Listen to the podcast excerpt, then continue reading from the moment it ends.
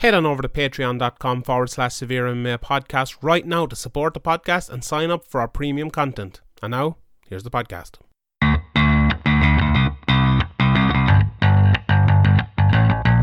Graham McDonald is an idiot. Sean Sheehan of SevereMMA.com. He even has the audacity to call himself the quote unquote pod god.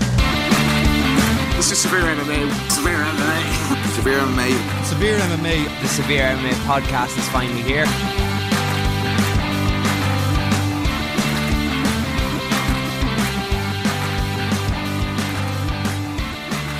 What is up, everybody? Welcome back to another edition of the Severe MMA Podcast, episode 244.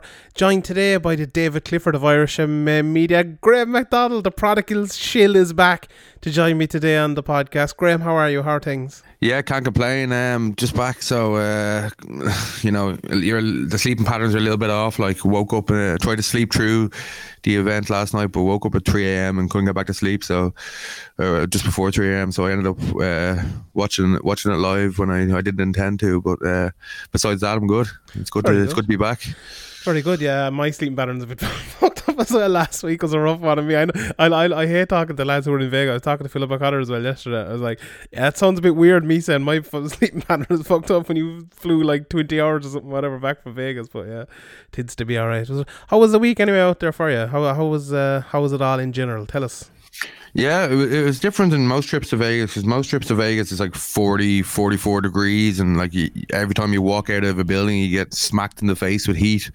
But uh, it, it was cold in the mornings and cold in the evenings when the when the sun wasn't out, so it was it was a bit less intense. and you know, when you're walking around and it's so hot and I'm sweating and your, your hands are sweating and stuff, it's, it can get uncomfortable. But uh, yeah, this time it was a little le- it was a little less uncomfortable the, the heat. So uh, I don't, oh, you know me, I don't do well in heat. Yeah, I wouldn't be a big fan of heat either. From an uh, from an MMA point and stuff, how was it? Like I know you were obviously doing you know the whatever you do out there and fucking shilling around with, with Conor McGregor and stuff. Like it, it seemed obviously myself and Phil talked about it, and I had the other lads on the podcast as well talking about it. Like it seemed as if Conor McGregor was in. Uh, like a, a better place than he's been in a long time, and we've obviously maybe he's been that way for a while, but he hasn't really been speaking to the media or anything. It was very much like you know we can talk about what'll come later and all, you know, and we've talked about that. I talked about it and all, but it seemed like it was a success really of a week for him, wasn't it? Oh, definitely. Yeah, it was definitely a success. Like, uh, he, he took no damage. He won impressively in his comeback. Like, uh, people can say what they want about Donald after the after the fight, but uh, you know, for Conor, is a lot of pressure. Like, if you lose that fight or don't look impressive in that fight, it's kind of that that belief people have in you is probably gonna gonna fade a lot, and people a lot of people are gonna give up on you, and it. it it'd be a long while back to back to any kind of title. It'd, be it'd be in people's minds. You kind of be uh, uh, washed up. So obviously, obviously, there's a lot of pressure there. Like uh, I know Chael Sonnen says a lot of things, and he says a lot of stupid things. But he said he, one thing he did say that I thought was was was uh, correct was yeah, you can lose a world title fight, and kind of everybody will kind of write it off as that you lost to to to a champion. But when you come back and you're of the level of Conor McGregor, you, you need to go out and look impressive and finish somebody like Donald Cerrone. Mm-hmm. And I think Conor knew that, and he did that. Yeah, I was like I, Esther Lin put up a photo of McGregor on like his knees after, and he was. It reminded me of remember when he beat Chad Mendes and he had like the Ireland flag and he was hugging it and he was like crying into the flag and stuff. Kind of, it reminded me a little bit of that. Like the that that fight. Obviously, we've seen the documentary. He's basically fucking two knees gone and everything. And Aldo, he was supposed to fight him and came in Mendes in short notice, and everyone talks about the wrestler and all. And the first round, you know, I went, uh, you know, okay, you you'll argue he won it, but it went badly enough for him compared to what he'd usually been like. You know, where he was dominant. You know, Chad Mendes landed that big elbow and stuff, and it was a, a big uh, relief for him. It seemed like there was a big relief here as well. He didn't really face the adversity in the fight, but I suppose coming up for the last couple of years, and a lot- um, all of it was his own fault. I suppose most of it anyway. The adversity was his own fault. But like watching the fight afterwards, maybe in, and in the week since we've we've kind of been talking about it. I feel like that's possibly the biggest thing for him personally. You're looking at it and like you look at him jumping up in that cage afterwards, and there's the, the kind of the release, the pressure, and you know he's always asked about pressure, and he said like you know he he he says I like the pressure, and you know I, I have to kind of lose everything to win everything back, and he's that sort of guy. But like you you spoke about before, him, you spoke about him when we were talking about Wonderboy, and you always talk about people like backstage, and they're like waiting to go out for a fight, and it's the big lights, and they're just not ready for it, and he seems to thrive in that situation, doesn't he? Yeah, he really does. Like, um, it's like it's easy to say that, and a lot of fighters do say that. And Yeah. actually, increasingly, like you know, um, Donald and uh, Don Cerrone and Darren Till and a few others have come out and said, "No, I, Mm-hmm. like I, I may you may think I'm this this like you know top guy, but I still get these these unbelievable nerves before the fight and these these bad thoughts in my head." But uh, a lot of fighters over the years have said, "Oh, I don't feel pressure," but they do, and, and it's natural for any human in in in a pressure situation to feel anxiety or pressure, but. Conor seems to just deal with it and kind of channel it into into something positive and looks even better in the in the cage than he does when he's when he's sparring or when he's training, mm-hmm. which is super rare. Yeah, it's mad, it? Like, yeah, it's it is where, where it's. What was the crowd like out there in terms of Irish people? Did you see many Irish people? I know it's a bad time of the year and everything, but was there many compared to usual? Um, see, I wasn't like you, you when you when you when you go to the event and you're staying in the MGM Grand or you're staying in one of those hotels, you really get a feel for what's going on. But when you're when you're kind of like half an hour away from from the city center and Yeah. eh, you don't really get a feel for it. But at the at the the press conference and the weigh-ins, there- you, you hear the Irish chants, you see the Irish flags, but it's hard to know if they're Irish Americans or if Yeah. they're Irish people living in America. Or there's definitely some people coming over as well. You also hear a lot of stories of people. Oh, my friend didn't get through.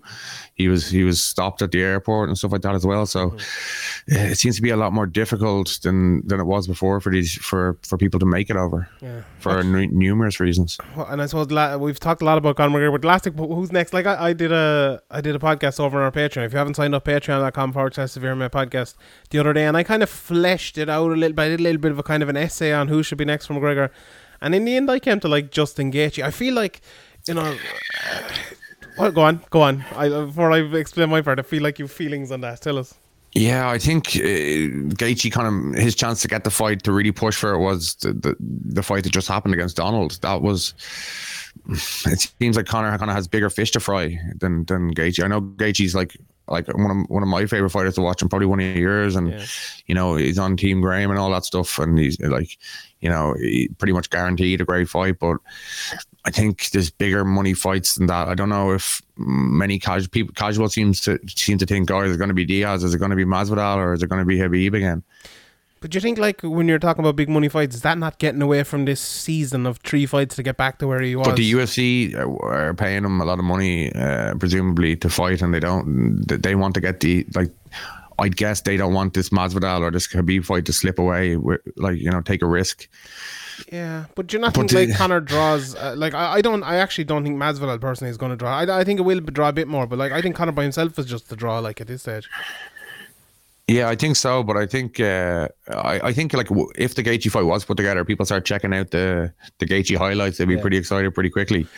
yeah. So like I wouldn't rule it out, but I do think that uh, he kind of I don't know he took the wrong path, Gaethje, uh, of trying to get the the, the fight. Like uh, you know, if if you if you if you're just gonna kind of cause trouble, it's probably like ah, you're not, you're not, I won't give you this big payday. You, you don't deserve it. Yeah, my, my thinking is actually like I haven't even kind of thought about it from Gaethje's point of view. I'm looking at it completely from McGregor's point of view. Like I think, and my, my biggest part about this is right. Remember that time when, oh, I was it the, I think it was maybe the Dennis Siver fight when he made 145. Remember that? And he got up on the scale and he goes 145. That's championship weight. Remember that? He like roared it out. Yeah. I think he needs to do that again at 155 bec- because Habib is the champion. If Tony Ferguson beats Habib, okay, maybe it's a, a different thing.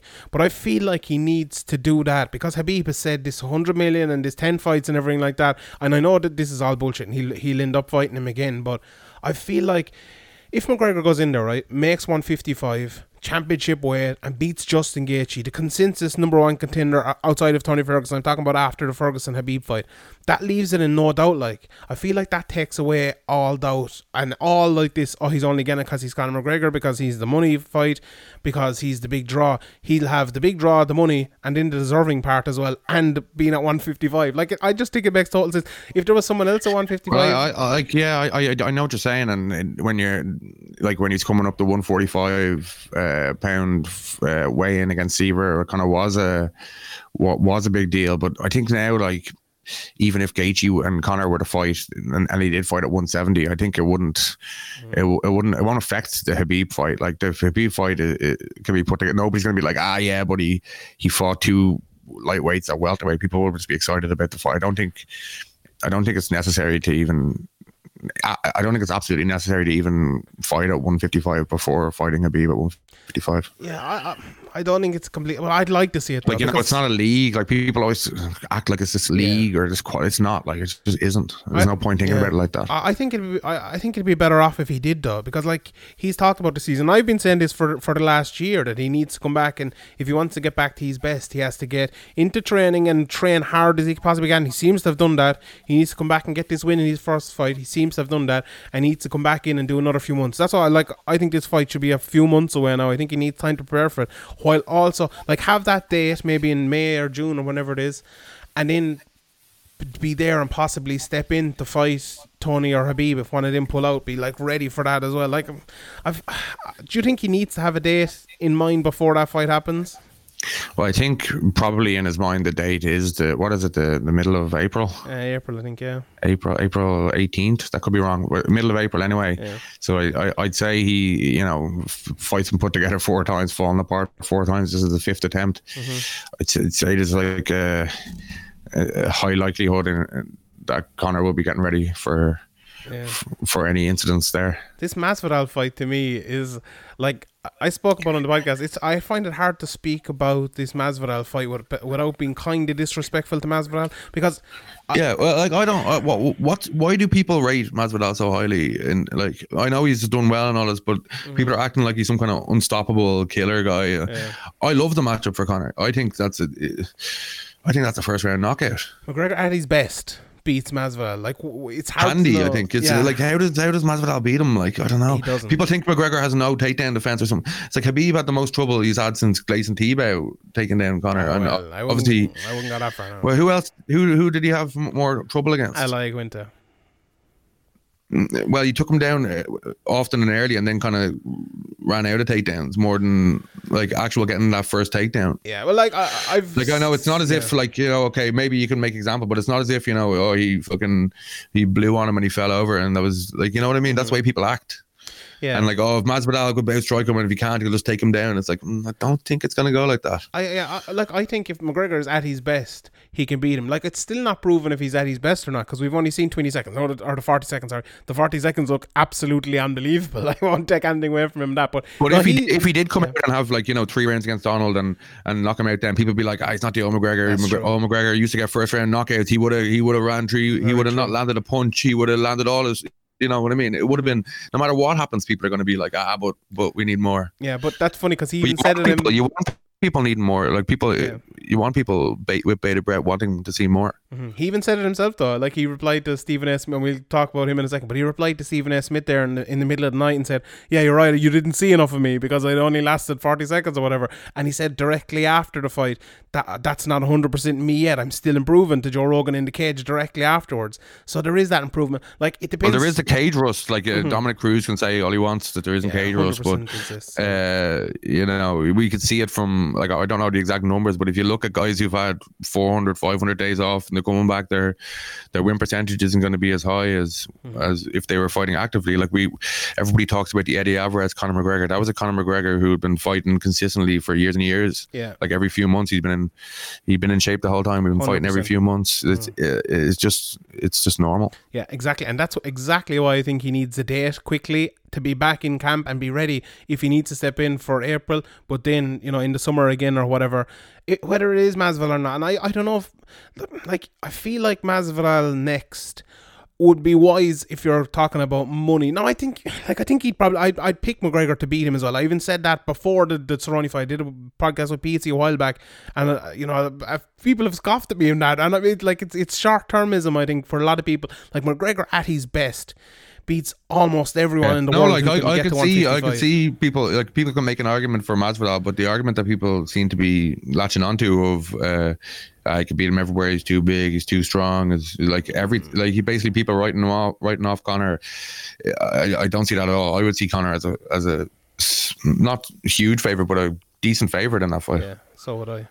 But I suppose we'll talk about Conor McGregor over and over over the over the next one. What do you think? Uh, like uh, the 170 thing, everybody was like, "Oh, it's a terrible idea. It's a terrible idea." Mm-hmm. What do you think? Did, did your opinion change afterwards, or I think uh, it's like, like, you know, everybody's always like, "I you shouldn't be cutting, couldn't be cutting weight. It's dangerous, all this stuff." And then Mm. two guys who are 55ers just go, "Okay, let's just fight at 170." And Yeah, everybody's like, "Oh, this is terrible. This is terrible." how much weight is he actually cutting though? Like he, what, what was he weighing? He said he'd eat up to get the one. What was it, one sixty nine or whatever it was?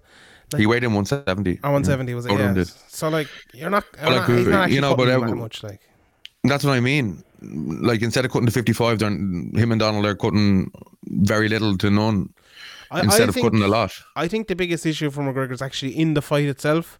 Like I, I still don't think at 170 he can be the fighter he was at say 145 or 155 over like a five round fight. Like I, I just. Yeah, a lot, and we saw the kick on Saturday. night. I said it for years that McGregor's there's a head kick coming for McGregor, a finish coming, and he got it early. But like if he kept throwing those head kicks, you- I don't know would he be able to bring the cardio into the fourth and fifth round with that extra weight on him? Like that's that's the thing. But I if mean- you if you if you watch his kicks, uh, his left high kicks all throughout his career, like uh, in the Dave Hill fight, they're not wound up. They're just kind of Mm-hmm. No. they're just kind of thrown. They're not they're not like high energy wound up. Like the obviously it takes time- more energy than to throw a punch, but it's not as if he's throwing spinning back kicks that take No. up like a lot of energy. But they do. I think they do take a, a good bit of energy. Everything's going to take energy over five rounds. Like, but I think, I think that If extra you're, t- weight. if on you're just windmilling head kicks, yeah, but if you're selectively Hmm. throwing head kicks without big windups, I don't think it's uh, he's about to run out of gas here. Like I think that that narrative obviously is is there for a reason. No, I don't think that's a narrative. I don't think I like. I think I said that, but I don't think many people said that. Like, and I said that because of the Diaz, the second Diaz fight, where he just threw leg kicks and he threw no, threw not one spinning kick. I don't think throughout that whole fight. I actually threw one, but no, no, no big ones to the heads or at the head or anything. And I feel like he did that because okay, it's a tactical thing, but I think it's to do with the the cardio as well and sparing himself for going five rounds. And I, I don't know. I like. I just feel like 155 is his weight. I think everyone would like agree on Yeah. that. That he's he's best at 155. He's too much 145 and 170. I think against Usman and Covington, them, them lads are just too big and too good of wrestlers for him uh, at his size. So like, why not just fight at 155? Okay, it's all right. I, I actually this one is okay because it was his comeback fight. He was fighting Cerrone and Cerrone's fought at 170 fine. But I feel like now we need if he's fighting Masvidal, okay, fight at 170. If that's the fight next, I don't I don't personally like that fight too. I like the fight. I, if the fight comes on, I'll absolutely love it. But I, I just feel like it's not the right move. Like, and it's me. I'm looking at this right from an MMA fan's point of view. I'm looking at it from you know I want to see the best fighters in the best position at the best time. Like McGregor right now, he's only fought twice in the UFC at 155. That's fucking that's sacrilege like to me. That's that's actually sad. Like imagine like one of the best fighters of the generation. Only fighting Well, like twice. you know, back back back in when he first started for the UFC, he already was a 155er, and they kind of forced him down That's to what I mean, 145. yeah. And he kind of obviously, you're on a run, you're in that division, you don't want to, you don't want to move up, you want to take that belt, but uh, just like I think 55 is his natural, his most natural weight, Yeah. like you say. But I, uh, I think. I think it was a smart move because now obviously the, the Masvidal fight has opened up. The the Usman fight is even being talked about. Obviously, uh, loads of fights at 155. Uh, the, the the Nate Diaz fight could happen at, at either at any time as well. So this, it just gives them loads more options. Like you see all these guys like uh, Usman and Masvidal turning up at the fight, trying to Mm-hmm. draw attention to themselves. Like I think I think like you know uh, MMA isn't just fighting. You gotta you gotta give yourself options. You gotta. Mm-hmm. make big fights. Like it's- I think people are kind of just looking at it as ah well like. Uh, I, before was it when it was announced 170 people are like oh like he probably just doesn't want to fucking trying that hard or doesn't want to cut the weight. But I think it's more opening up the options and thinking, well, this guy's 55 or I'm a 55 or so why not just fight at our normal weights? That's just clo- closer to our normal weights. Do you think Usman was actually hacked? No, of course not. I don't either. No, uh, like I don't think anyone in You're right joking. mind And believes people still believe that shit. Like, Yeah, oh, people will- I had loads of supplement, I people- was hacked. Like, what? Like, these are like the worst excuses in in the book. Like, That was like me. I tweeted out like "winningest isn't the word." Fuck America, and he's like, "I'm hacked." it's like not a hope. That's. Do you think it was Yeah, just every him time or I say Ali? something that every time, oh, well, I, I don't know if you if, if you give your details, your, your your Twitter details to Ali, then you deserve whatever happens. Yeah, that is true. Yeah, and the other one. What do you think of Masvidal wearing that thing? Like McGregor absolutely fucking hated that afterwards. The the robe. Yeah, it was just I, um, I don't know. I, I didn't get what really what he was going for. It just kind of didn't work. It made no sense. Like, like I think Masvidal is actually a bit like that. Remember he showed up at that way or that uh, press conference wearing like a Tony Montana suit and all. I was like, Yeah. I I don't, I didn't get that either. To be honest. Well, uh, yeah, it's just trying too hard. I think that that's it. You, you can smell the the desperation of it. I think who was it? Who tweeted saying, "Oh, it's something something about the desperation of these guys at 170 begging for a fight with Conor." yeah, it there was Who one said some fighters, fighter yeah, tweeted it? someone, Maybe it was yeah, yeah. Nate or something, was it? Yeah, maybe. But it's weird because I I actually uh, Masvidal is a weird one because right everything he's done outside of the cage. Uh, apart, you know, there's bits and pieces that have been good, but I think a lot of it has been like very cringy and not good. But his, his fighting has been obviously unbelievable over the last year, eighteen months or whatever. And for him to be kind of come like not a star per se, but like The Rock has shown up to his fight, and you know, loads of people seem, seem to love him. He, he's loved in Miami and stuff like that. It's a weird one because usually that doesn't happen unless you know you're McGregor outside the cage and inside of the cage, or Chael getting to a title fight and talking outside of the cage as well. He's a here's a he's an odd example, Masvidal, I suppose. But Well, I think it was the Askren thing. A lot of people uh, didn't like Askren and true. wanted him, and he, he said, "I'm going to fucking destroy this guy," and he delivered. And people like when you say what you're going to do and you deliver spectacularly with a Mm-hmm. flying knee in five seconds or whatever it was. So I think that's what built the momentum. But he, he doing weird things like this probably doesn't help the momentum, but it doesn't hinder it too much. Yeah. Right, I was planning to speak for like two minutes about that. We went 22, so let's, uh, we better talk about the fights that actually happened last night. I should have said at the start this as well. I'm recording this in like my sitting room because there's someone just fucking boring holes in walls next door. So if you hear that in the background, my, my apologies, but fuck them. So there's nothing I can really do here anyway. But, um, do you know what actually? I was thinking, like, even the, there's like a, a team of all these fights over the last couple of weeks or the last week or so. And uh, this is a very broad point now here, but it happened a little bit with McGregor. The very first shot he threw, it happened with RDA last night. It's happened with Aaron Pico in the past. I think it happened with JDS, and it's it's the the in between of throwing shots and letting your hands go and not.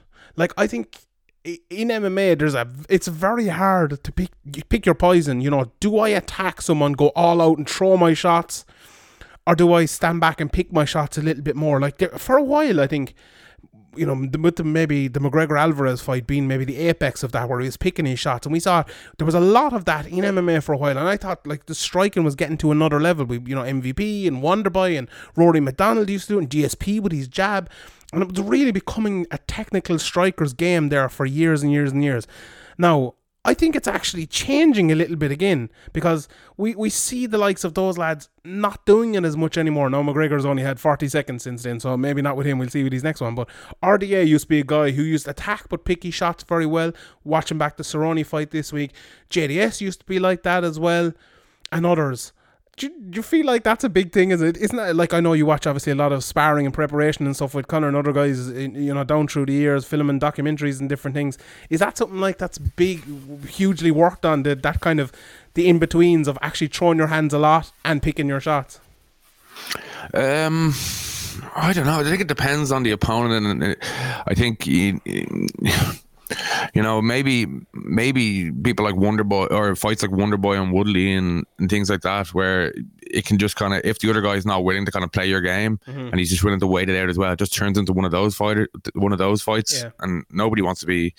You know, nobody wants to be criticized after a fight. Like, no, like fighters are very sensitive, so maybe that's part of it as well. But I think, you know, when there's an evolution or somebody's on the cutting edge, other people see that and try to like do things to counteract that, Mm-hmm. and it's just natural. Like the MMA is just it's always changing. Like we talk about, oh, you're out for two years, everything changes. But if you're even if you're out for six months, if you're if you're out injured with an ACL or something, you're not training for six months. There's going to be new jiu-jitsu things. There's going to be new everything. There's like it's always evolving. It's always changing. And guys, like for years, guys could, could just. Uh, Against wrestlers, could just whip up arm bars and whip up triangles, but it's extremely rare to see an arm bar these days, and pretty rare to see a triangle now. And it's just like that. Obviously, it's happening quicker because uh, it's happening quickly on like you know you see guys like uh, uh, Henry Cejudo for example able to change his whole striking style in between fights. Yeah. it's just there's, there's higher level athletes with higher levels of IQ uh, there's more tape out there to study there's more it's just more it's easier it's easier to learn and evolve and catch up but if you put the work in. It's mad because there's at times we look at MMA and we think like, okay, this has evolved a lot over the last few years, but what point at what point is it going to stop? Like we've some excellent fighters in the world now, like Demetrious Johnson being just just so good in every area for those years he was in in the UFC and, and still now and all, and Jon Jones and everything. But it's changing. There's a lot of improvements, Mick. Like I've spoken about Jon Jones over the last few months, and I actually think his style is being not found out per se, but he's going to have to change things up if he wants to continue Yeah, being the best in definitely. the world. Yeah, If you looked at all like the all the wrestling success before and all the Muay Thai success and just how slowly that kind of gets figured out, and then Yeah. and then you see you know Dillashaw goes out there and absolutely destroys Renan Barão, or Mm-hmm. Conor goes out there and absolutely destroys Aldo, and it's gonna kind of the end of, of Muay Thai as the dominant striking yeah. um, Jiu-jitsu style. as well. It was the dominant thing for years, and it's kind of Mm, same wrestling. Like you know, guys like Rashad or uh, you know, obviously Rashad became more well rounded as the fight went on, but he was basically just a, a wrestler uh, in the Ultimate Fighter, and he was just able to beat all these heavyweights because he he could wrestle and they couldn't do anything about it. And that's kind of if you're just a wrestler now, you're just going to get destroyed. Yeah, it was funny. I was talking to someone as well the other day, and this, this is a bigger point, but we're talking about like athleticism and MMA and jiu-jitsu and different things, and like if a big athletic guy is the person I was talking to mentioned uh, uh, Tough Ten, you know when they all uh, was it Tough Ten, and was the you know the one with Kimbo and Matt Mitri and Brendan Schaub, all those NFL guys coming in came in, and you could see the difference in athleticism between them and the guys who've maybe been fighting for five years or ten years or whatever it is, like. With better athletes, going even uh, but you even- still had you still had like you know your man Big Baby like drawing triangles and stuff, and yeah. uh, still uh, like it's a, if you think about like how much it evolved then, it's evolved Mm-hmm. even more times since then. Yeah, but you look at say like your man uh, Khalil Rountree. Remember that fight? He just came out. He went to Thailand for like three months, and he came back and he was fucking fighting like Wonder Boy things like that. Remember, like that that happens now because, as you said, the different level of, of athlete. Even Sara McMann coming back. You know, she had a, a baby and stuff last night. She came back and she looked good against Lena Landrock, who you know isn't the athlete that she Well, is. there is like there is like if you're there is options. If you're a super athlete, you always hear about, for example, these NFL guys. Oh, they could have done baseball, they could have done basketball, they could have done tracks, and they could have done football. Football's where the Money is football and basketball and where, where the money is, so they're going to go towards there. But guys see people or guys growing up, kids growing up, teenagers with super um, speed and athletic ability, they see people like Conor McGregor, people like whatever Nate Diaz, people making a lot of money, and um, they they think, oh, maybe this is for me. You know, maybe we won't get that very super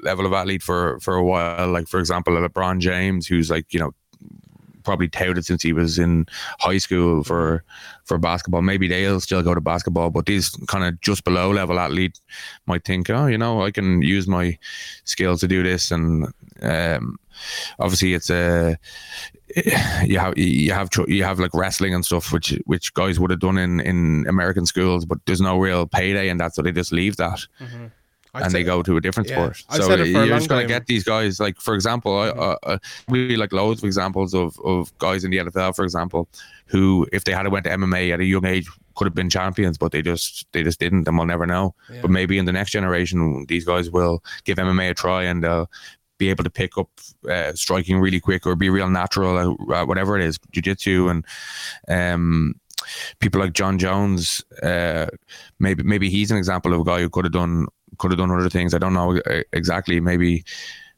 you know, maybe he could have been a, a track star or His a- shape is kind of built for MMA, though, isn't it? I like. I don't think his shape is particularly good for any other sport. Really. Well, it may, uh, basketball or something. He's not know. that tall though. He's only what six foot, six foot four Yeah, or I something like suppose. that. That's yeah, those guys are like six nine. Yeah, I don't think he's particularly like fast to play like as a tight end or a wide receiver in in in um, American football.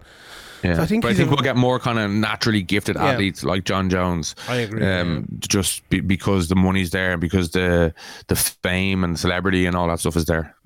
yeah, hundred percent. Like uh, Derrick Henry. That's what it's, we it's need. like, you it's like an NFL career. well, This is a few years ago now, but the average NFL career is like three years, and you yeah. and you And come out with a, more, with a lot there? of damage. Like we had a lot Yeah. that time, and there hasn't really been many since, has there? Yeah, it's true. Greg Hardy, I suppose. Uh, do you know what I always thought? Geez, we're going completely off topic here again. I've always thought um, over in New Zealand and Australia, like lads coming through there, those athletes over there that are like almost like super rugby level or something, maybe just don't make it. Like lads 22, 23 years of age.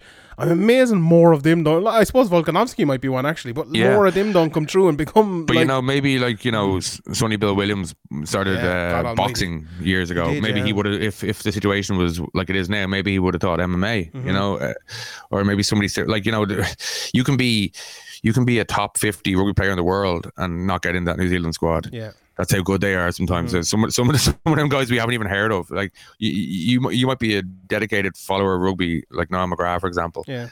a former player. Like you know, Mm-hmm. life got in the way, would have been a pro and all that Yeah, yeah, yeah. Like and that. y- y- and uh, New Zealand can start can start a, a number eight that you've never heard of, and he can be the best player on, on the pitch in a World Cup final. That's how much talent they have over there. Yeah. It's unbelievable. Like it actually, it's like Dublin fucking Gaelic football. Like it's almost that level. But yeah, it's very gonna. Right, let's get into some of these fights. We're gonna spend about nine hours doing this podcast. Um, I know you didn't see all the the Bellator, so I'm gonna run through some of it. Cris Cyborg, I suppose, in, in the main event. It, to me, it, Yeah. it didn't look like a vintage what would you- Cris b- Cyborg. before before the uh, what's her name? Sara McMann, um, Julia Budd. Julia Budd hadn't hadn't turned up when Cy- Cyborg was Yeah, getting what was her. that about? I saw you I don't know. retweeted She's, uh, that. Very odd. Conor McGregor uh, turned up late for or turned up uh, just in time for his fight, so maybe it's a new trend. Did he? Was Or, it, I thought he was. I thought they like showed a. Oh, was that for the for what the weigh-in or for the? I think there was the not for the fight? fight. I think there was like two fights ago, but it, when he got to the locker room. Really, I didn't heard that. Is that? I think that's breaking news. we No, heard that. Chael? Chael did a vid, did a video about it. Oh, right. uh, I saw Chael shiting on. He did like his five round thing um, after the event, and one of them was about Conor not feeling pressure and all that stuff, and turning up late as if it was no big deal and all that. Not late, but like you know, other fighters like to get there in plenty of time. Yeah. So how much time did he have before the fight when he turned up? Like, I couldn't tell you exactly um, because uh, I couldn't tell you exactly, but Chael was saying there was two fights left in the in the main card that doesn't seem like much, does it? before the Conor fight. Yeah, That's like a half an hour or an hour. Well, an hour might be. Yeah, bad, I think so, Yeah, It's all right, I suppose. Yeah, like you see a lot of lads. Many that happens in boxing. Like a lot of the time, Manny Pacquiao used to turn up, like watch a fucking um, basketball game, and then turn up and, and warm up for his fight and come. in. I suppose it's Usually not that though, like you know, the UFC would show like, oh, here's Conor and Yeah. Donald or whoever the main event arriving before the pay per view even kicks off, Mm-hmm. and kind of get,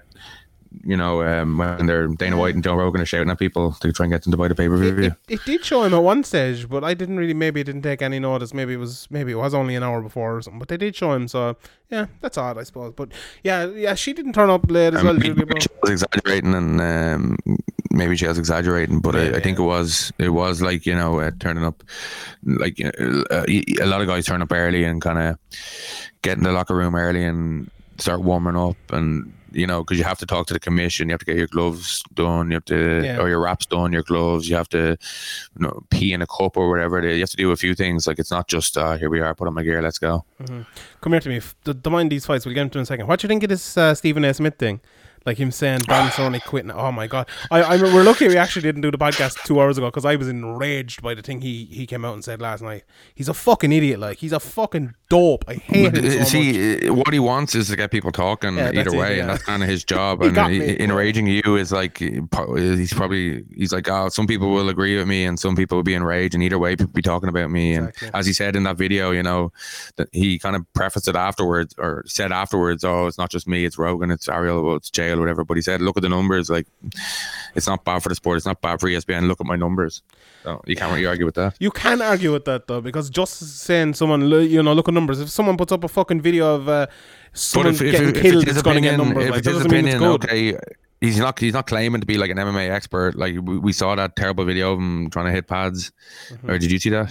I did, You know, he's obviously no MMA expert or whatever, but uh, he's not claiming to be. He's saying this is what he taught. And I've heard way worse opinions from non MMA fans. He just happens to be on TV, but he's meant to be his controversial personality. He come out with Do we need come that? out with though? hard. li- but It's American I hate TV. Like if you America. like, what's that? Shannon and and um, Skip Bayless, yeah. Skip Bayless. Like that's that's like another show that does that as well. People like that. But this is supposed to be up to ESPN though. This is ESPN, like the world Yeah. leader in sports, and they're doing this. Like this is that's bullshit. Like fuck that. Like Sir, uh, saying Cerrone quit and everything. Oh, he got a few shoulders in the face. He broke his fucking nose and broke his orbital bone. Like McGregor No, I shattered his face. disagree. It's, it's a wrong opinion, but you know when he comes out afterwards and says, basically like, uh, you can you can disagree with me, but I'm sticking to my opinion. I can I can respect that more than oh no, I got some criticism now. What you have a different opinion?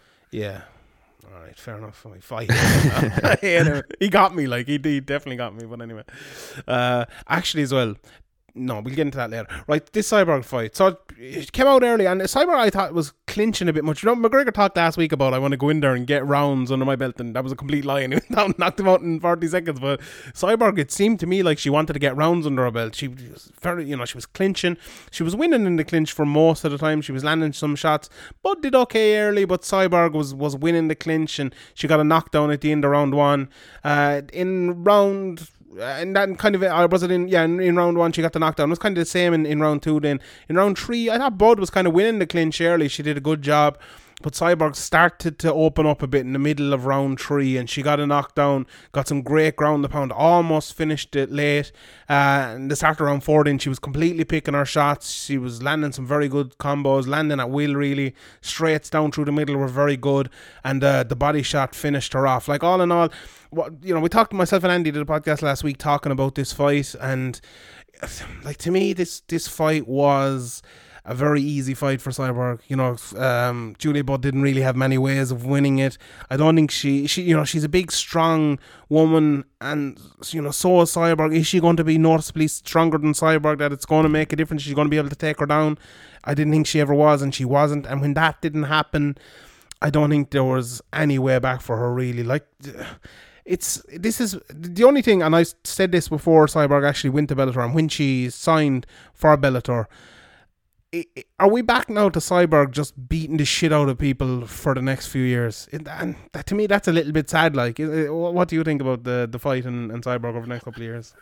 Yeah, well, um, looking at the the current Bellator roster, there probably isn't much past a you know a year's worth of fights before it's it's very it's very threadbare. But you never know who's going to come through. Um, now that now that she is signed at Bellator, maybe they will you know be looking to sign more talent around her weight, or or put her in. They could probably do. Um, you know super fights in quotation marks w- with her and and other other divisions but it's just as you say it's kind of we've seen this all before um yeah um, i don't like back to the julia budd fight i don't think she was trying to get rounds into her because that's a very bad plan when you when you're known to get tired and she looked tired at the end when when she was celebrating. Um i just think maybe she's she's not as got, girls don't fear her as much as they used to. They don't crumble when she hits as as much as they used to. Maybe that's a thing that she doesn't have as much power, or maybe it's just a mental thing. Yeah. Um, I think people were like even Ronda kind of wasn't too interested in fighting her at the time, even when she was like full of confidence and thought she was unstoppable or whatever. So I think I think that aura around her is gone, which which uh, maybe affected how long like maybe if Julia Budd had been hit with similar punches in the first round uh, previously, she would have been.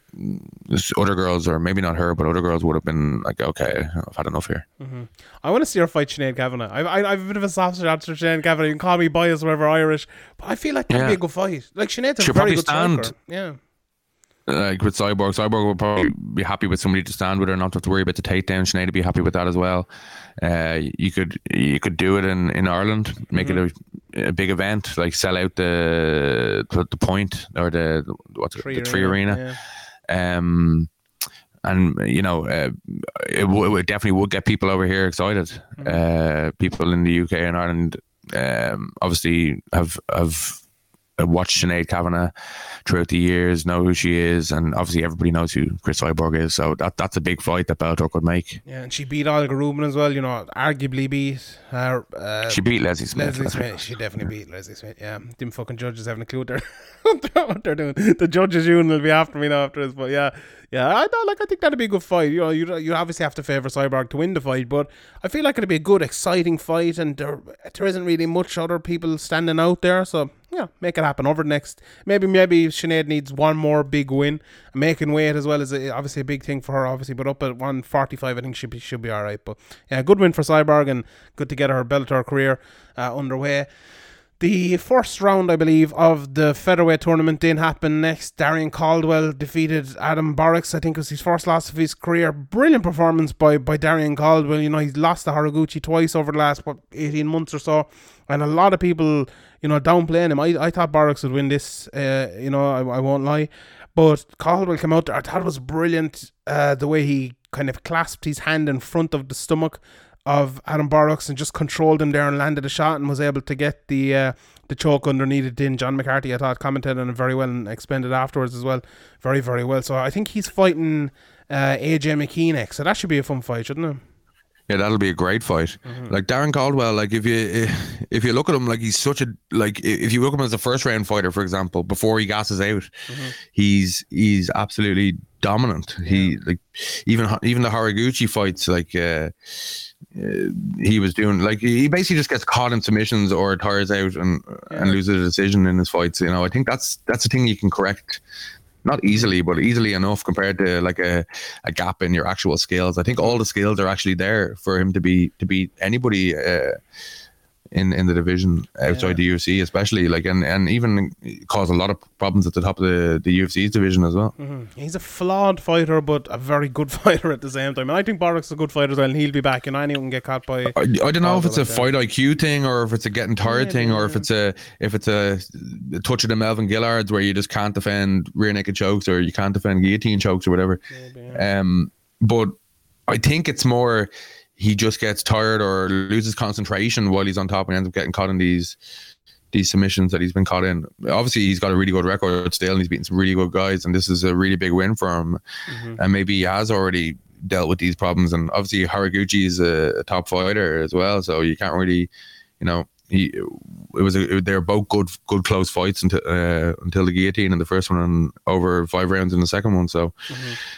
Yeah, yeah, like he's he's definitely got a lot of potential still. Um, he's a young guy as well. Like he, he's not old, but he's, he's young in the game. Like he's 32. He's young in the game. He's he's got time, and uh, I wouldn't be surprised if he if he became the the champion uh, in the near future. Yeah, tough one next against AJ McKee. though. I'd have to favour AJ Yeah. McKee, and that's all. Yeah, I don't know. I don't know if I'd favour Oh, yeah. McKee in that one. Like Oh. I don't know. Caldwell can get him down, and I think he'd be like he, he he's patient. He, you know, I, I, I Mm-hmm. Think he a lot of problems here. won't it? Be Yeah, very interesting. like, round. Um, um, it's an exciting fight. It's it, it's one of the most exciting fights they could have hoped for, really, in the in the tournament. Yeah, I'm not a big fan of tournaments, but that featherweight tournament Bellator is fucking brilliant. And uh, Pedro Carvalho obviously fighting Pitbull as well for the title here coming up in a couple of months as well. So Irish MMA doing well there, so I'm looking forward to seeing that. Uh, Juan Archuleta beat Henry Corrales. My, my skybox like stopped, and I know that there were a storm or something here, so I didn't. I only caught like a few minutes of that, but I saw booing at the end of it, and I'm, I'm not sure why they were booing, but maybe I'll be able to watch that fight and we'll talk about it in the Q and A or something. Then Sergio Pettis made his bantamweight debut as well, uh, or his Bellator debut even, sorry, and got a first round submission over Guillotine, Alfred yeah. Ka- uh. Looked very good. Like uh, Josh Thompson, I think was it Josh Thompson on the commentary? I think it was was talking about him ca- catching him right down through the middle, and he kept doing it throughout the whole fight. And Pettis was like, "Oh, it was like taking candy from a baby, just land and land." And he, you know, he hurt him and jumped on that guillotine. Very like Sergio Pettis is a guy who's gonna go over here and gonna beat a lot of these guys very easily as well, isn't he? Yeah, I, I think so. I I don't know. It just seems it seems like he has the like if you ask him to, to do a technique in the gym, he'd be able to do everything. Mm-hmm. But putting it together consistently has been his problem. Yeah, I think consistently is the right word there because he has been able to do it. Like he beat Joseph Benavidez, didn't he? Like that's you. You're not a good fighter if you, or you're not a bad fighter if you beat Joseph Benavidez at any stage of, of your career. Like, but yeah, it's consistently like lo- losing to okay Rob Font and and Jussier Formiga, both good fighters, but after beating Joseph Benavidez, that you know it is a bit of consistency. Like he's, he's a little bit like his brother has a similar as. I, I I know I don't, I don't want to slag Duke Roufus or anything, but I feel like I, I was thinking last night watching Arnold Allen. We'll get to him later on. I'd love if Anthony Pettis went to uh, went through uh, to um, TriStar and Sergio as well. I think that it'd benefit him. Your so solution, your much. solution for everybody is go to TriStar. Uh, Firas Zahabi is really good in fairness, but like I've Jesus, Anthony Pettis just frustrates me so much. I talked about it last week. Yeah, but look, Sergio did very, very well and good guillotine here, and a lot of the Irish lads have been talking about fighting him. So Sergio Pettis versus James Gallagher soon, maybe. You know, James needs to step up, and well, he's he's to fight Cal Ellenor uh, first, so maybe you know maybe might be. we need to see the. AJ McKee fight at some stage as well. Yeah, there's a lot of fights there, so not a lot of, lot of names. Um, your boy Raymond Daniels came in here and got a a big uh, TKO. Thought he uh, thought he looked good. Thought thought he did well. Um, uh, you know, throwing lots of shots, nice straight shots down through the middle. I thought Mike Beltran was absolutely fucking horrendous in this, though. Your man, what's his name? Jason Knight was down and he looked, or King, sorry, Jason King was down. He looked hurt. He was out of it and he was like wobbling up. It looked like he was taking the piss at first, but then he got knocked down like a second time and he was doing it again. And that at that point, it should have been stopped. But Raymond Daniels went on and uh, and landed a lot more shots, uh, unfortunately, for uh, for uh, Jason King. And then his wife was fighting in the fight before him, Emily King, and she beat Ava Knight, who I believe is like a world champion boxer or something like that. But uh, she looked like a fish up a tree on the ground, absolutely terrible. And uh, Emily King just came in and destroyed her on the ground. Like I thought all the time, you know, about jiu-jitsu doesn't work at a high level and everything. But that's because the level of jiu-jitsu is so good that it's hard to get an advantage over other people because everyone else's jiu-jitsu is so good. But when someone has jiu-jitsu, like fucking purple belt level jiu-jitsu, and someone else is a boxer and they come in there, the gap is so big. it's just it's just unbelievable. And this was a great example of that. So, you know, it's, it's jiu-jitsu is, is still an unbelievably effective tool if the other person doesn't have it, basically. So Well, jiu-jitsu is defensive jiu- jiu-jitsu is just r- working really well. Yeah, that's exactly it. Yeah, that's exactly it. Right, then on the undercard, uh, your boy AJ Agazarm won. Uh, I believe uh, I didn't actually see that fight. I must go and watch it as well. But uh, apparently it was shite. Um, Anthony Taylor as well beat Chris Avila with his wrestling. All Chris Avila was gone for a few uh, submissions and stuff, but didn't get it. And Aaron Pico came back. Good to see uh, what two one nine. It was good to see Aaron Pico back. He looked very very good. Looked sharp. Um, that KO as well. That fucking vicious KO. Like a, a- he knocked him out with his wrist. It was like the he knocked him out basically with the wrappings of his glove. It was unbelievable the way he threw. He threw a lovely kind of.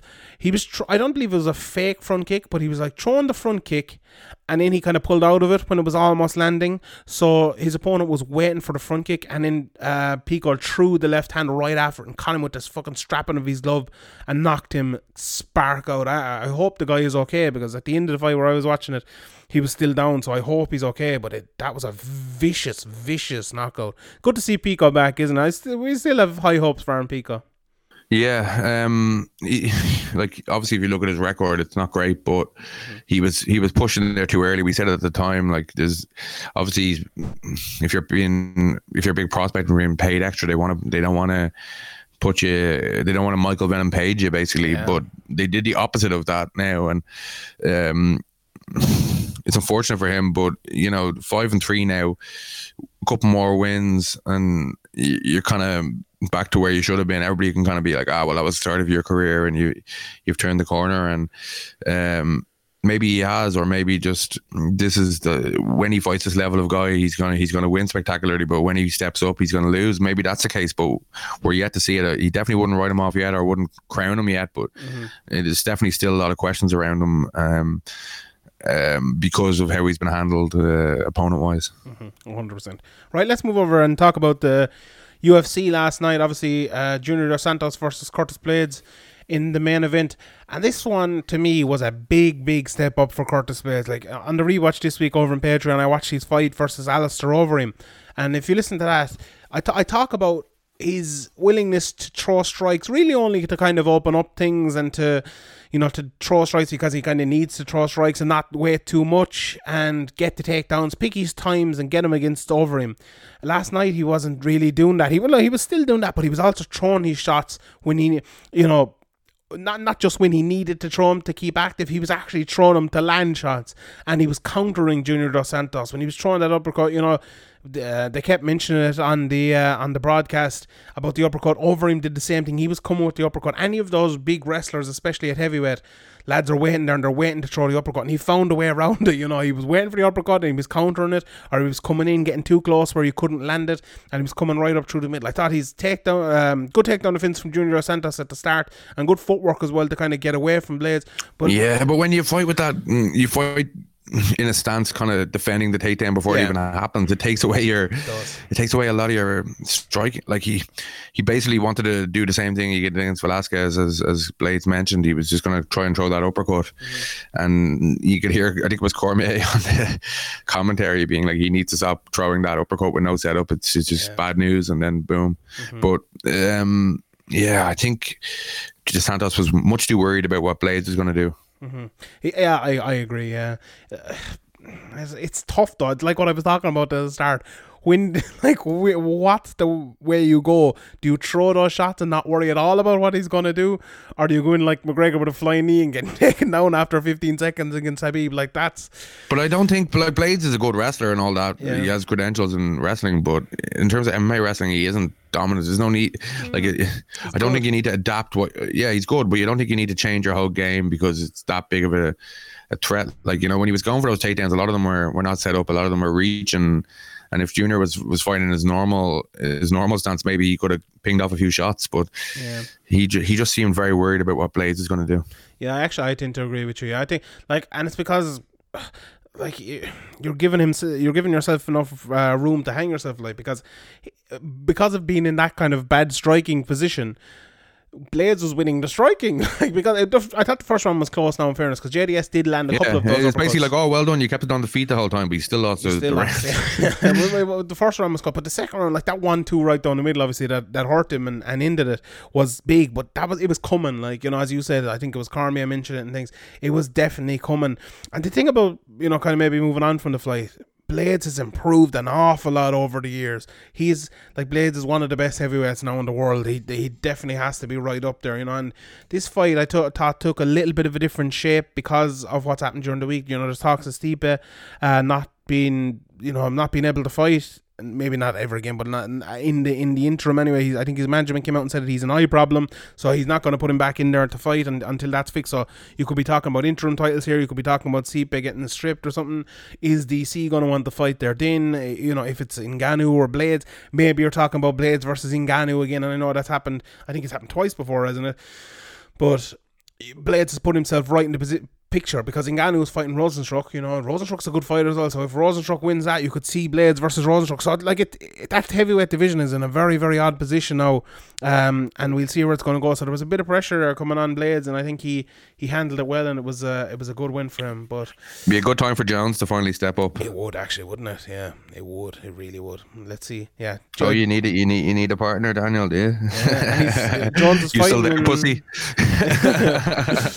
Jones is fighting in two weeks as well, and obviously next week's podcast is going to be looking forward to that. So uh, yeah, I'm looking forward to looking forward to. it. Actually, yeah, that reminds me. How funny was it when Jones was pretending not to hear Daniel Cormier when he was complaining about being called a pussy? Yeah, He's like, what? What? What? Yes, yes, I did call you a pussy.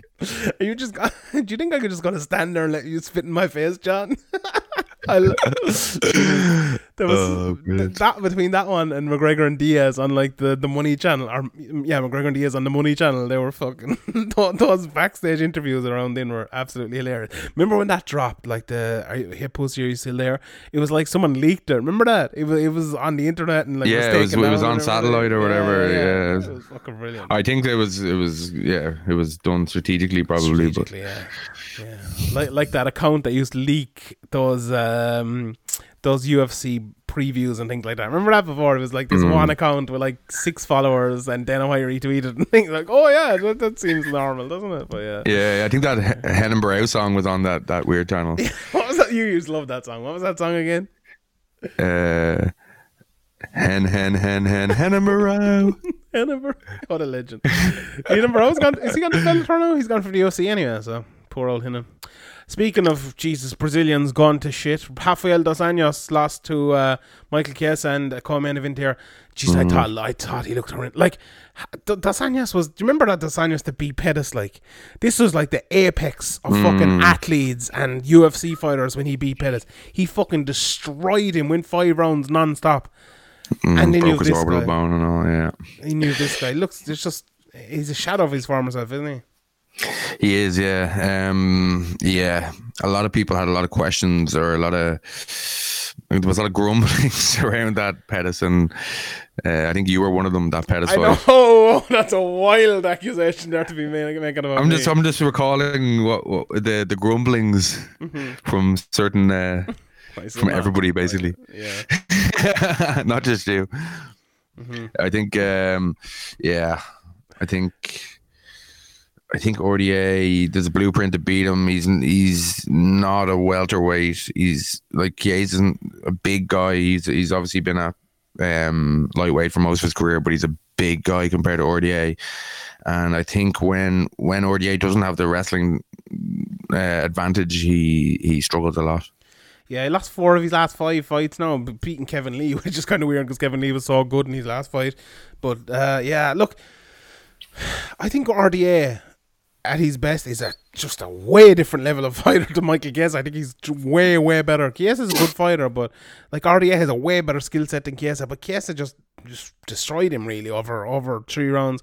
I think there was one round given to RDA by by a couple of judges. You know, the, the first couple of rounds were I when I The second round, yeah, probably with that late takedown. Yeah. But no, no, I don't think so. that, that second round was that was really weird because you know looking through my notes here, very little effective striking in that round. Probably the grappling won it. That, that there was a bit of a, that takedown was like a slam takedown kind of as well, and I think that might have won it for him. But the first round, like RDA was, I thought he was too aggressive in the wrong areas. Got taken down in the clinch. Three minutes looking for a rear naked choke. Uh, they got up and Chiesa immediately took him down again. Neither landed much. Few low kicks from RDA. And the third end was like immediately a clinch and a takedown. There was a foot lock at him from RDA and it was never really near. And there was a 50-50 position for a while. Um, Chiesa got back on top. Like it wasn't a classic fight. Didn't really enjoy it that much. Like Chiesa's Chiesa's one of these lads that like where's he gonna go? He called out Colby Covington afterwards, and I think that'd be a good fight. I'd like to watch it because it'd be an absolute brawl. Uh, but I feel like that's the exact fight that he's gonna lose. Like someone who's better in that position at him. And then the problem with him is if he can't wrestle someone like that, what's he gonna do? Because Colby Covington has good strike, and I don't think he's gonna beat him as a striker. You know, he's good jiu-jitsu and stuff, Chiesa, but is he gonna like take Colby Covington down and and rear naked choke him? Like I feel like Chiesa's gonna get stuck in that ten to five uh, thing for his whole career. Do you, do you think that like Chiesa needs an X factor to become the best fighter in the world? But I don't think he's ever getting that. What do you think? Yeah, I, I like. I didn't expect him to win this fight, so he's Me done. neither, yeah. He's done better than than I expected, and he did it dominantly. Uh, so maybe welterweight is a, a much better weight class for him, and he is. If he does get a glimpse of your back, he's very good at taking it, and he's got some. You know, he uh, he's got some good uh, rear naked choke finishes. But at the very top level of that division, there's a lot of dominant wrestlers. like Covington, you mentioned Usman, um, and there's even guys like uh, Masvidal and and Conor, even people like that, like uh, Diaz, probably give him trouble. Chiesa, you know, Chiesa, he'd be in some. He he probably give some some good guys some some problems, but at the very top level, I, I don't see it. I agree. Yeah. Uh, then after that, you had uh, Alex Perez did a really good job. Got pressure early, got a body lock and a takedown. Uh, got the arm triangle from the wrong side. Like someone with better jujitsu know might be a, better jujitsu with a better jujitsu knowledge than me might be able to explain this. But it seemed to me that this was the arm triangle on the wrong side and in half guard. I'm not- like it. It looked like uh, like halfway between uh, like a Von Flue choke and an arm triangle. I don't know what it was. It seemed very odd. Like it was just, it was completely from what, what we're taught. you know, if I look at the UFC, if I look at a jiu-jitsu tape for my for the last ten years talking about MMA, that this was on like not on. But I suppose as someone taught me before talking about jiu-jitsu, it doesn't matter if it's technically correct. If you're choking someone, you're choking someone. If they can't breathe, they can't breathe. If the blood isn't gone to their head, the blood isn't gone to their head. So, like, fair play to Perez. He got what he needed to get, and uh, Jordan Espinosa tap. But yeah, looked uh, he looked a bit odd. Uh, your girl Angela Hill then put on a very good performance against Hannah Cifers. Cifers, God, she looked badly outmatched here. Hill looked just way, way, way better than her. I thought she used her length very well in the first round, um, and just a you know a good win. Got a, a nice. Uh, a nice finish. She, you know, she she never let up. And uh, Kevin McDonald, I thought, could have been uh, a little bit better. I hate how he gets so close to the fights at all times. It just makes me uncomfortable watching. him. Like, just back back a little bit. If you need to stop the fight, stop the fucking fight. But there's no need to spend like a minute and a half just on top of the people and fighting. Yeah, you don't even notice the the referee. Uh, a good referee in performance, you, you, they're not in the shot a lot, and you only notice them when they're coming in to stop the fight, or you know, to separate the, the guys at the end of a round. That that's when you want to see the ref. You don't want to see the ref otherwise. Yeah, exactly. Uh, Jamahal Hill and Bevon Lewis got uh, decision wins, as did Justine Kish, Montel Jackson uh, as well. Herbert Burns got an unbelievable KO from the clinch with a knee, just absolutely brilliant. And then the the two English lads, uh, Arnold Allen and Brett Johns, or sorry, Brett Johns, English? sorry, whoa, whoa, whoa, Whoa, whoa. whoa, back off the truck there, Johnny. British, British, I should say. Brett Johns, Wales' own Brett Johns. Very fun fight. You know, did great jiu-jitsu. Uh, three rounds with Tony Gravely. Very, very good and got the, the rear naked choke in the end. Just kind of outworked him, I think. But I'm not sure how far Brett Johns can actually go. I was talking to Andy about it in the podcast there the other day that we did. With that kind of game, I don't think that's going to take you to the very, very top. I think he's going to have to develop more of um, maybe a dominant wrestling game to go with it, as well as a, a better striking game, possibly. But he's very very good on the ground and once you have that it's it's a good you know it's it's a good base to from which to build but a very good display by Brett Johns and Arnold Allen you know Firas Yeah. Firas Zahabi just he was brilliant wasn't he Arnold Allen Yeah, uh, he was, but I do think Nik Lentz is uh, always been massively overrated. I, I Uh, thought he fought well though I thought it was a good performance he- by Lentz Yeah, it was. It was. He's a good fighter and all that, but I, I think he's he was hyped up a bit too much. Uh, but I like you know he he beat Gil Melendez in the fight before that. Uh, obviously, Gil Melendez is, is not the same as what he was a few years ago. But Arnold Allen's beating what's in front of him and looking impressive doing it. He could probably you know he could probably do with a finish in in one of his next fights to really kind of stamp his, his his name in the in terms of getting a really big fight in the division. But you know, there's no rush. He's he's uh what is he 16 and one now? yeah something like Something that like that. yeah So he, yeah, 16 and one now, and he's still 26. So there's there's no rush for him to get into the, t- the title picture. And um, if he like you know he has he has a he's on what is he? He's on a 10 fight win streak. Is he three six? He's on an eight eight fight win streak, I think. And so that's that's like nothing to be sniffed at. And if he keeps winning, there'll be no denying him. Like if you have 10, 12, 13 fight win streak, people are going to start talking, and people are going to want you in in a big fight. And um, obviously there's no rush, but I think he might be ready for a, a, a proper step up. I agree. I'd love to see him fight someone like Yair Rodriguez. You know, a, a really big step up like that. He's definitely ready for. Like, if you beat Gilbert Melendez and, and Nik Lentz and you say, what is it, eight fight win streak, and Makwan Amirkhani's in there as well, and Mads Burnell, who's a very, very good fighter.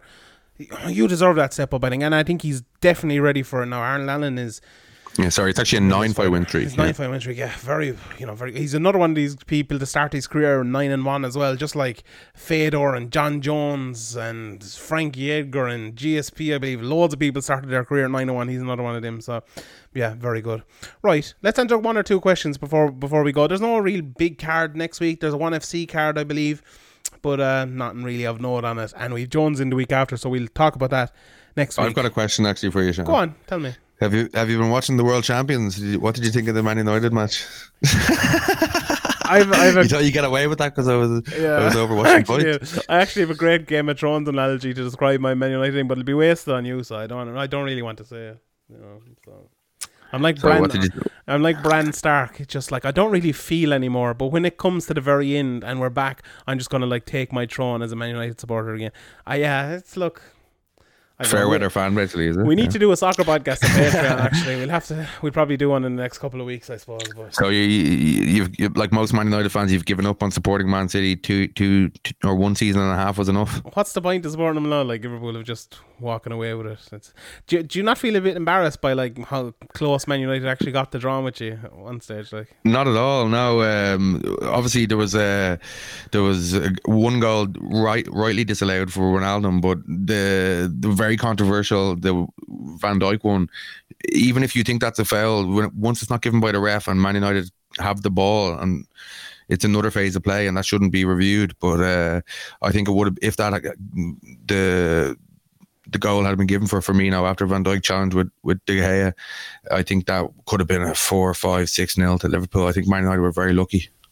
Yeah, I've just wiped it from my memory now. To be honest, but Liverpool actually weren't that good. Liverpool seemed to always play badly against Man United. I don't know why. Like I've watched them on other games this season. They've been absolutely tremendous. You know, brilliant. One of the best teams we've ever seen. Like take nothing away from Liverpool, but again, the two games against Man United, they've just been bad. And we have one. I think it's always been like you know even when like back in the eighties when Liverpool were dominant and even the season what was it seventies when Man United got relegated I don't know. 70, 74, 76 or something like that. Um, the, even when they came up the next year, they were still always competitive. Like even when it was a case like with Man City or uh, last year, where teams kind of go expecting to lose to the Etihad, especially.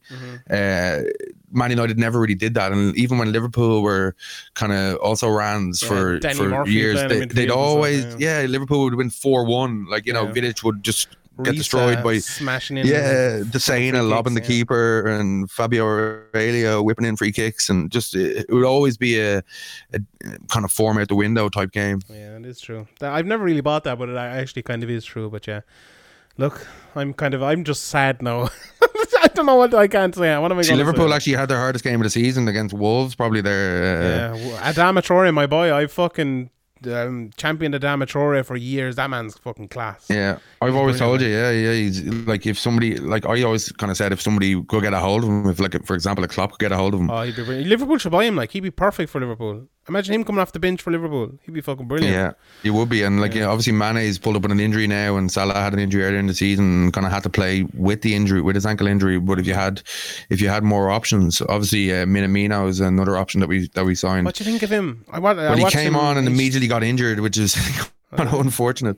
Apparently, his calf, and he had that treatment at half time, and Klopp told him to take it easy. But um, yeah, I think he'll obviously take a bit of like he's come into a team, he hasn't had a preseason, all that kind of stuff. He's coming off a winter break as well, Yeah, uh, two weeks off over there. So there's a few factors going on there, and obviously it's a it's a completely obviously Salzburg kind of play a pressing game, but it's a completely different system as well. Like it's going to take a while.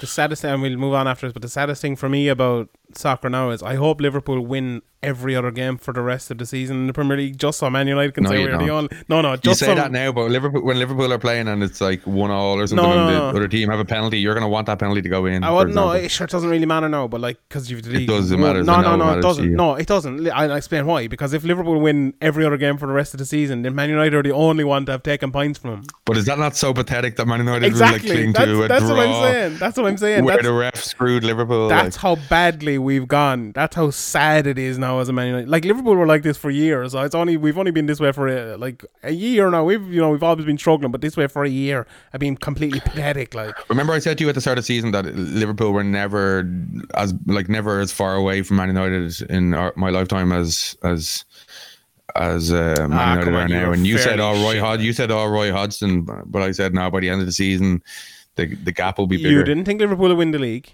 I thought Man City would win the league, but I Yeah. thought the gap between Man United and Liverpool was the biggest it's ever been. Who said uh, who, who said Liverpool would win the league? Me. You did. Yeah, and I was dead right.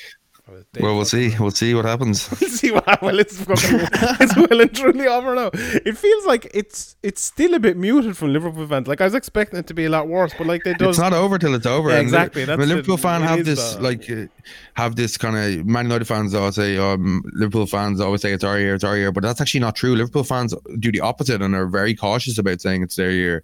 They're very uh, nervous Liverpool about. always said next year is our year when they were shit. Like No, that's a, Ma- Man United fans or, or other fans always say that Liverpool fans say that kind of thing and do They that kind of thing, but it's actually the exact opposite of that. Nah, they do. Man United fans, Man no, United Liverpool are fans the are worst. always said we're oh we're on the way. You know, we're this team is good. We're just a little bit off. Man United just say we're dead like the club. I literally put up a picture of Old Trafford burning down. That's how bad we are now. So Yeah, but like Liverpool went through kind of terrible owners with Hicks and Gillett, and obviously like they, these these guys nearly brought Liverpool to administration, and you know um, you, you can turn it around with the right decisions, God. but you need to you need to get rid of these owners, you need to get rid of these uh, chief executive, Yeah. you need to get rid of this manager. There's a lot of changes that need to be make need to be made, but it is possible to turn it around. Like it's just it's just the longer you leave it, the the less pull Man United will have as well. yeah, it's getting worse. Do you hear Jamie Carragher saying though? Oh, they spent loads of money. What? It's not money spending that they need to do. It's like, are you a fucking idiot? Like they don't need to spend No, he's money. right. He's, he's, he's not right. right. It's, it's, Oh it's, my it's not. It's. I think what he's saying though is, and you- the way you're saying it is kind of not No, what he's saying. exactly I think, what I he think said. That's exactly. I think he's saying it's not like going to throw money at. it, It's not going to. It needs to be. It needs to be everything. It needs to be money. It Oh needs yeah, to be the chief No, executive. but that's not what he said. Though. He was he's basically saying like, oh no, they just need to uh, basically work with what they have, sign a few cheap players and stuff. It's like Man United need to throw. They need to get a better manager and a chief executive. Or maybe, everything maybe, that. I'm not saying ma- that, yeah. they need to I, I buy actually hear that, shitload of maybe. players. Maybe what maybe the best way to do it is to uh, like people kind of were saying, oh, Ollie will steady the ship. He won't because he's a terrible manager. No, terrible. But you could get somebody to steady the ship for a little while, just to like you know, any decent manager will be in the top four at the moment. You know. know, Man United Uh, squad is so Chelsea, bad. Like. Chelsea haven't won a game in, in months, and they're still in the top four. Like. Yeah, Lampard is. I think Lampard's a good manager though. Like I, I he's smart and I think he'll be good. I think their squad is it's good, but it's But but like for example, if you had Van Gaal or Mourinho still, you, you'd be in the top four. Pretty pretty confident of Mm, that at don't the moment. With no like we saw Lukaku and now Rashford's out for the rest Yeah, of the but. Rashford wouldn't be wouldn't be injured like that if Ollie wasn't an idiot. Like. That's true as well. Yeah. Yeah, we need to do a soccer podcast. Yeah, go on. We leave it there. Right. Well, well uh, yeah, we want. Yeah, we let's answer one or two questions. So, um, Sean Dinney, what do you think of your gal Angie Hill's improvements and her killer instinct? Yeah, you've given Angela Hill a lot of shit over Yeah, the I years. think it's a uh, uh, style slash ability of opponent uh, thing. I don't think she's very good, Angela Hill. Yeah, yeah, I, I tend to agree. Uh, Patrick Vaughan, uh, all severe male lads here. I'm asking, answering the questions are. Um, what do you think is next for Dos Anjos? Last four of his last five fights. Do you think there's any hope he gets cut? No, uh, depends what money he's on. He might be on big money because of his having the belt and signing to fight Conor. Uh, even though he didn't do it, maybe he did what Donald did and, and signed like a, a long term, better contract than rather than a once off huge payment. Yeah. Maybe that will cost him, but uh, he he could move down to 155 again. You know, there, there's there's fights there for him and there's fights at welterweight, but I don't see him ever getting up to a title again. So if he maybe if the mo- the, the only thing that would put him in danger is if he's on the UFC considering him on too much money and he just want to take a pay cut. Yeah. All right. Last question here.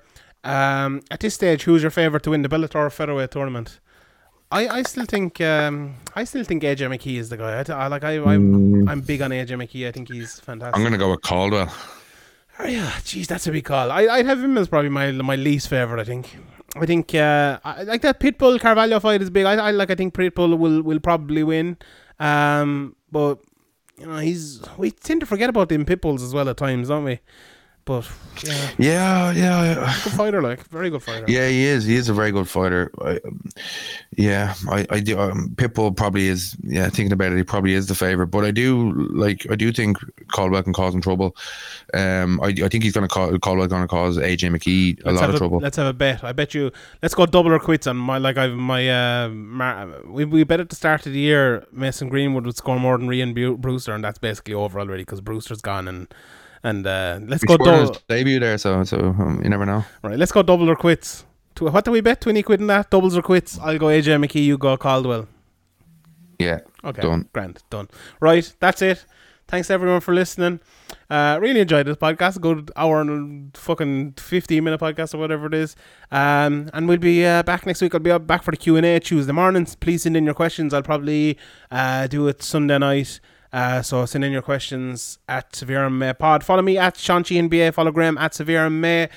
severemed.com, patreon.com forward slash severe med podcast. Thanks to everyone who signed up over the last uh, few weeks. It's been overwhelming. Graham, what do, what do you think of all those people that have signed up? Thanks to my very good interview with Yeah. Conor McGregor, mostly, wasn't it? Remember when you used to uh, you used to call out all the people's names? Now you've gotten lazy. I did it on the I did it on the one with Andrew, and I did it on the one with uh, Andy Stevenson over on Patreon. I literally called out like So seventy you, people. you, only, you didn't thank them publicly. You just thanked them privately. Well, it was publicly to like the 200 people signed up on Patreon, but yeah, very good. What do you think? Were Ah, we? no, fair play. Were we the? people- Uh, were hopefully we? they can stick around. Yeah, uh, will, yeah. Continue to support us, or just forget to cancel it. hopefully, forgetting to cancel it is my one. Were we the only independent, in quotation marks, uh, website in the world to interview Conor McGregor last week? I think we were, we? One on one. Yeah, um, probably. Yeah, T- know. Yeah, TSN so. did it, but they're like partners with the UFC and, and ESPN and all. Ariel did it, and he's with ESPN. So, Severe MMA, world leaders in MMA. There you go. Oh yeah, we're actually an award-winning podcast as well. Did you hear that? no, Yeah, we are. an award? Um, there's a great um, podcast. I've mentioned it here before. Um, the TSOV, the, the the Sound of Violence. They do a podcast about MMA podcast. It's actually very good. If anyone uh, listen to, it, please subscribe to them on YouTube and all. They're very good. And they said this year our Patreon was the best Patreon, so they gave us a award for best Patreon. So that I was very proud of that. Ah, very good. Them lads are actually very very good. So uh, if it was anyone else, I'd say ah, fuck that, I don't care. But them lads are really good. And then then we were the seventh best podcast.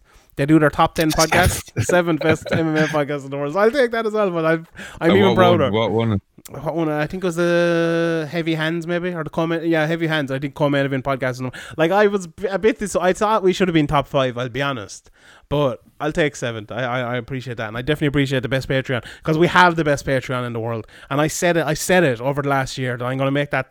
F- that fucking value for money. Shawnee, Shawnee. Patreon. Shawnee Patreon. I'm fucking telling you, Shawn, Shawnee value for money. That's what I am. but anyway, thanks everyone for listening. Thank you, Graham. Good to have you back. Good to have you. back. A bit of a fun podcast today, sure. And uh, we'll see you all next time. But we're going to end it as we always do, and as I actually haven't done in about a month, but with the inspirational quote of the week: "You're never a loser until you quit trying." We'll see you next Tuesday, or Monday or Sunday.